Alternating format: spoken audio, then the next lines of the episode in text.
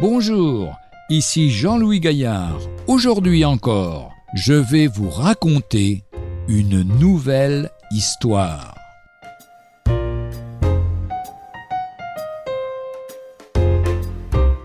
La petite fille ne perdit pas l'espoir. Je me souvins de l'histoire d'un jeune soldat qui avait été jugé par une cour martiale et condamné à mort. Le cœur du père et de la mère furent brisés par cette nouvelle. Ils avaient une petite fille. Elle connaissait le président Lincoln de nom et de réputation. Elle se dit Si le président savait combien mon père et ma mère aiment leur fils, il ne laisserait pas fusiller mon frère. Elle supplia son père d'aller à la capitale pour tâcher d'obtenir la grâce du condamné. Mais Désespéré, le père répondit Ce n'est pas possible, la loi doit suivre son cours. On a déjà refusé plusieurs grâces, et le président a déclaré qu'il n'interviendrait plus, que les sentences des cours martiales seraient désormais exécutées. Le père et la mère ne croyaient pas que leur fils pût être gracié.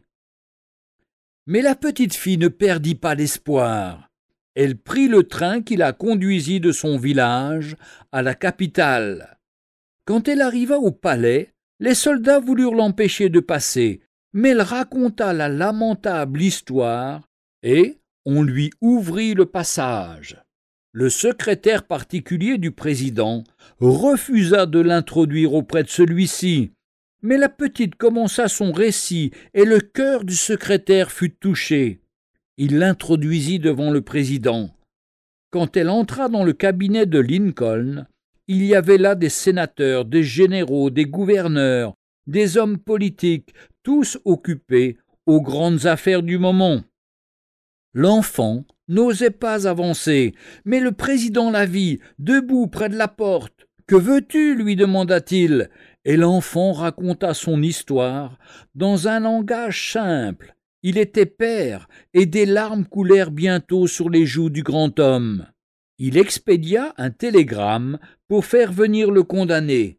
Quand il fut arrivé, le président le gracia, lui donna trente jours de congé et l'envoya chez lui avec la petite fille pour réjouir le cœur du père et de la mère, comme le brigand qui a été crucifié en même temps que Jésus et qui a osé lui dire Souviens-toi de moi. Et Jésus lui répondit, Aujourd'hui même, tu seras avec moi dans le paradis. Évangile de Luc chapitre 23, versets 39 à 43.